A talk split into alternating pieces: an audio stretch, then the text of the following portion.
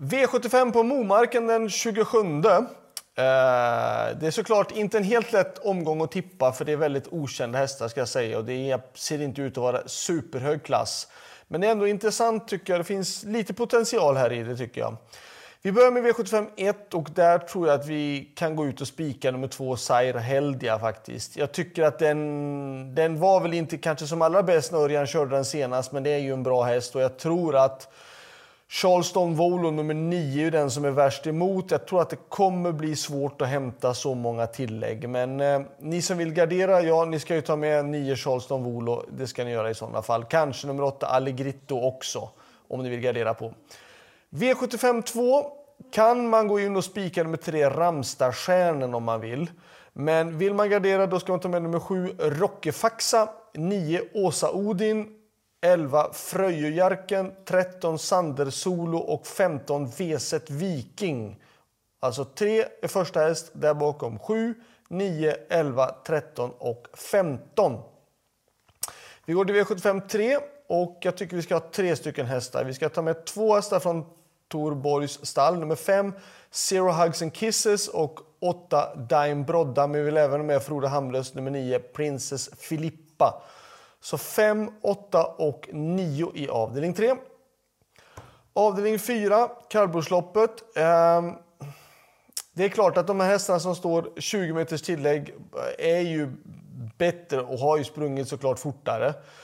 Men det är ändå bara kort distans och voltstart och jag väljer nog att gardera det här loppet ändå. Jag vill med nummer två Björnbork, fyra Kingesvarten, 7 Alsaker Pumba och sen då från 20 meters tillägg 10 Trollsolen och 11 Stumne Fyr. V75 5. Eh, 4 Allegra Avanza och 5 Snap Attack och 8 Latoya BR är de som inte tycker jag är mest intressant på, på framspåren. Däremot så tycker jag från bakspåren så ska jag 10 Dream de Champs, 11 Rouge Tile och 12 Eminent Slide. Vill man gå kort då ska man gå på 5, 11 men jag kan tycka att man ska ha 4, 5, 8, 10, 11 och 12 för att vara lite mer säkert. V75 6. Uh, det är mycket möjligt att ett Genteltron och uh, sex H&M Love Commerce är de som ska göra upp om det. Eh, det är mycket möjligt att ett Gentletron kanske leder loppet runt om. Ehm, men för att vara säker ska man gardera. Då ska man ta med två Fotofighter, tre Excalibur set, självklart då sex H&M Lovecomers och nio Bo R också i sådana fall. 1, 6 utgångshästar där bakom 2, 3 och 9. V75 7.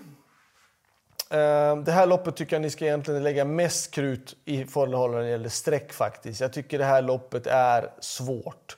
Ehm, det är klart att fyra Snappy Liss blir mest spelad tillsammans med tre Dai Dakota just nu på förhand.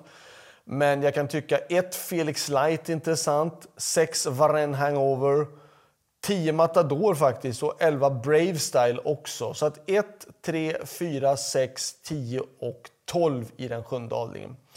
Slutsummering kan jag tycka faktiskt att bästa spiken tror jag är avdelning 1, nummer 2, Sair Heldia ändå. Jag tror att det ska, om den är som den förväntas att vara i alla fall, eh, så ska det vara svårt att hämta hem massa tillägg på den hästen.